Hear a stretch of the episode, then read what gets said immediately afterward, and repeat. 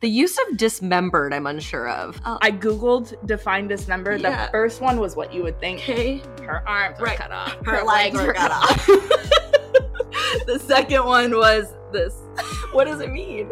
Like to be uh, separated from something. Oh, like identity, you're kind of thinking. Okay, yeah. Well, ChatGPT was thinking. Okay.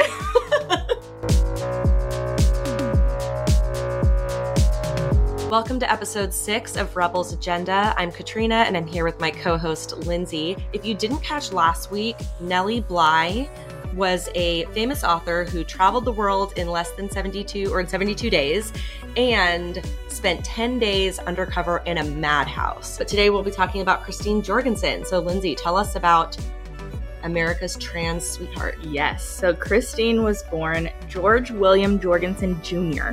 in the 1920s in the Bronx, New York. And Christine knew from the age of four or five that she identified as female. She remembers hating boys' clothes, wanting to play with girls' toys, and developing crushes on boys. So she felt, quote, lost between the sexes as a teenager and found herself being more envious of girls than interested in them. Christine, at the time George, was learning to become a photographer at the New York Institute of Photography when drafted into the military to do clerical work. This was in 1945 and then was discharged the following year. So, decided after that to take about five years. And in this five years of kind of off time and pursuing photography, did a lot of reading about uh, transitioning from, from male to female. So, in 1950, Jorgensen went to Denmark which is one of the only places where this was a thing, to begin the transition. Again, treatment was only available in Europe at the time, and this included hormone therapy and three operations. Her process took nearly two years to complete, and she chose the name Christine, which was in honor of her surgeon, Dr. Christine Hamburger. Love that last name. uh, Christine intended for this transition to remain private. But an unidentified person contacted the press in 1952. So the New York Daily News published a front page article with the headline XGI Becomes Blonde Beauty Operations Transform Bronx Youth. So this was along with some before and after pictures. So if you can imagine a front page article, it really went wild in the press. And so, arriving home in New York City a few months after that article came out, Christine was an instant celebrity to the point where there was a police escort, and interview footage shows her surrounded by 300 reporters at the airport answering questions and admitting, I thank you all for coming, but I think it's too much. And she ended up really embracing the attention. So, reflecting on her experience years later, she said, I decided if they wanted to see me, they were going to have to pay for it. She ended up doing an exclusive interview for American Weekly she had a nightclub act where she sang I Enjoy Being a Girl in a Wonder Woman costume. Was a public lecturer at universities, wrote a book, story was adapted into a film, and uh, her story was told.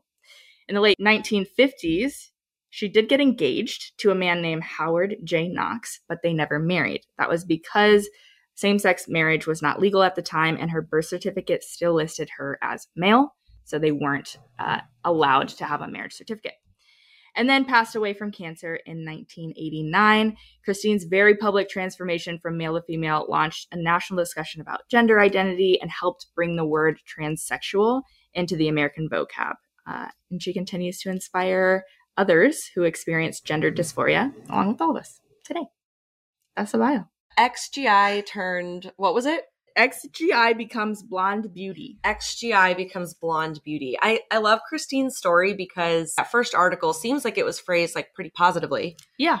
And then from there on out, most of her publicity was positive. Relatively. It sounded like, which is awesome and a little surprising. Yeah, generally received positively, it seems. Yeah, Hollywood embraced her, is what we read. Yeah.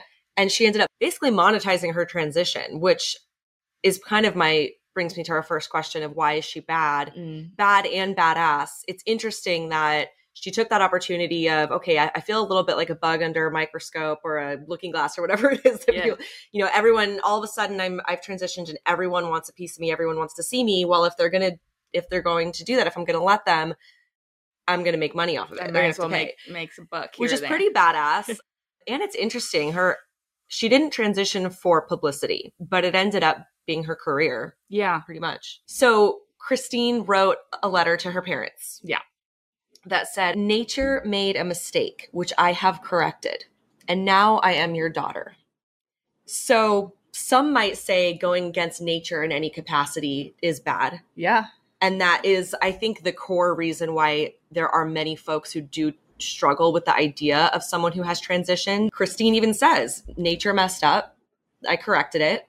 And here I am, world. Also, why it's badass. It's Exactly. anytime you're going Yeah. against the grain, it's Yes. providing this beacon of change for others. And it's important. Otherwise, we would stay the same all the time, and that's boring. So, we were looking for some stats or some data on was there tracking of the number of transgender folks in America around the time that Christine's story came out? We did have a bit of a hard time finding like numbers to back that. We did see that in the past five years, the number of transgender youth has doubled, which brings to mind the question how do we think that Christine's story would have inspired others to make that transition?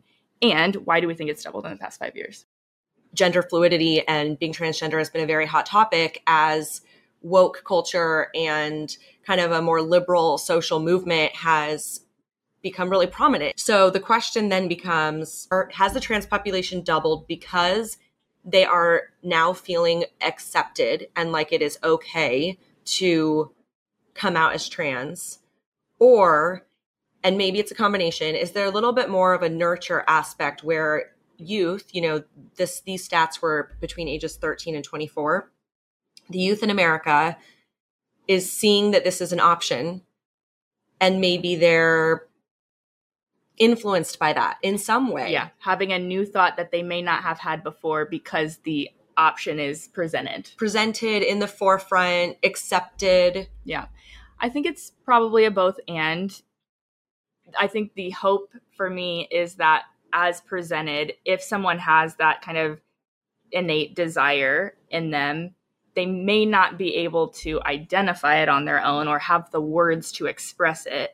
But then when given the words, it's easier to understand and to work through that personally Mm-hmm. uh, there there i think that that is the fear for for some is i'm not going to expose my children for example to certain content whether it's harry potter because you're afraid of magic or whether Yeah. it's you know rugrats because angelica's mean my husband zach wasn't allowed to ru- watch rugrats like Cute. when you're exposed to to certain ideas the fear is well is that going to make me more like that but but again i, I hope it's something that uh, when there's more publicity around being your true self hopefully that enables people to have the words and to step into that power I understand that especially for minors, Yep. making permanent changes to their body being Th- a hot that's topic. a tough one. And and I also want to point out Christine knew at age like four or five. she did And I young. like if as a mom, as a future mom, if my kid had known since they were four or five, yep you know, puberty hits and this is your chance to prevent your voice from dropping and prevent your balls from dropping, and you've already known for 10 years, my kids my kid's doing it. If there were no signs and all of a sudden my 14 year old Yeah. is getting this thought, I'm, I'm going to think really hard about that Yeah. one and probably make them wait several more years. But I often hear that these stories do start really, really young. Yeah. I also think it's something that can be f- more fluid than so hard lines. Christine often emphasized that no one had to be 100% male or 100% female. It was acceptable and normal to be a little of both. So I do think, as opposed to thinking about it so much as like three surgeries and done, maybe we should think about it as, you know, this is who I am in my this stage or season of life. And we're leaving the the door open for possibility. I don't know. I could be speaking out of turn, and maybe she was like pretty. I, I think it's individual to the to the person. I I've known people that have gone through different seasons where they're male presenting or they're female presenting, and there hasn't been any permanent change. And if that feels authentic to them and helps them live their tr- their best, most fulfilled life, then that's great. Something that comes to mind for me is intersectionality, which is something that we've talked about a decent amount. For those that don't know, Katrina and I both worked at a company called Inspire. We were both chairs of employee resource groups, and so there was just a lot of different intersectionality happening, happening, and being talked about between women, people of color, and the LGBTQIA plus community. So I think it's really important as we talk about as we talk about trans people to consider the privilege that comes with, you know, being assigned male at birth and white and wanting to make this transition and how that experience may have been uh, better received, better accepted by the public because of those two very standard privileges or those powerful privileges. What would the headline have been if it had been a black man, a Mexican man, an Asian man? Right. Probably not that they're a blonde bombshell. No. and probably not as positive. Yeah. It's it's a great point. And the other privileges that Christine had, and I'm so glad she did, and it just makes me sad that others don't, is supportive parents mm-hmm. and money to go to Europe and mm-hmm. pay for all of this. Totally. And it just wouldn't have been possible without that. And yeah. we never would have had her. Which brings me to a question that you put down. What does it look like today to be a good ally to the yeah. LGBTQIA plus community? Yes. I think it means a lot more listening than it means talking, which can be a challenge for me, for humans. I think being a good ally is coming to a conversation, coming to a uh, experience with an open heart and an open mind, with the intention to love people because people are inherently deserving of love, and to stand up if and when there is something being done or being witnessed that is inappropriate or harmful. Um, those are the things that come to mind for me. I agree with all of those. And something that I learned five years ago, I would have said asking questions with the intent of wanting to learn more makes you a good ally. Hmm. I no longer believe that that's true. How do I want to say this? Or what am I trying to say? Like, if you're meeting a trans person and you have you have all these questions, it's like, is your intention to learn and educate yourself, or is it kind of just satisfying your own curiosities and even if you do have like the more noble intention of wanting to learn is it that person's job to take the energy to teach you totally i had never thought about that before and then it was pointed out to me at inspire when we were doing all of that de and i work when people want to learn from you it's very draining and you're like okay all of a sudden i'm experiencing i have a history of just my people being discriminated against and now you want me to just teach you about it yeah for free and for fun yeah i had I had no idea. But then the second it's explained to you, yeah, you're like, oh my gosh, that's so fucked up. Yeah, yeah. It's a great aha moment. And it's a fine line to walk because if you are genuinely curious about something and you have a relationship with that person, it can be being a good ally, which I feel like you've done well in moments in our friendship of having a genuine curiosity, asking a question, and putting boundaries around it to be like, I don't want this to drain you, but like I'm trying to learn here. So can you just like give me what if you're willing to, to give? Yeah. yeah. yeah. Yeah, um, definitely. Um, whereas, you know, going up to somebody that you don't have as close of a relationship with or just putting that burden to your point on the historically marginalized who have already dealt with the bur- the burden of having the marginalization. Right. To then be the educator. Also, one thing I think you do really well as an ally is taking feedback it's very hard to take feedback. It's hard to ask for it too. But to be oh, that's kind of what I meant by I think taking an open heart and that's a good example is all right, yeah, I guess I fucked up shit.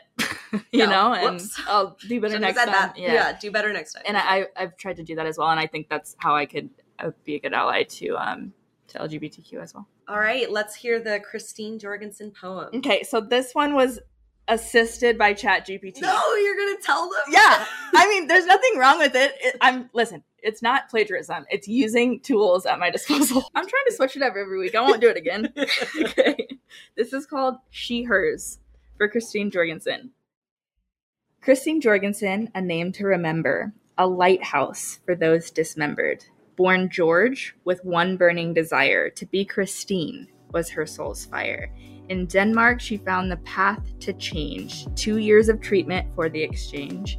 Despite her desire to transition privately, headlines announced her story overtly.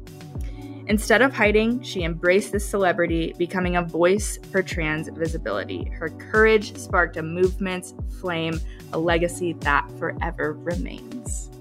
I like that one. It's more of a narrative. It is. It tells a story. The use of dismembered, I'm unsure of. Also, I I did uh, I googled define dismember. Yeah. The first one was what you would think. Okay. Her arms right. were cut off. Her, her legs, legs, were cut off. the second one was this. What does it mean? Like to be uh, separated from something. Oh, like identity. You're kind of thinking. Okay, yeah. Well, ChatGPT was thinking. Okay. mm-hmm. uh, dead. Okay. So what's what's going on next week? Next week we're talking through Dr. Ruth.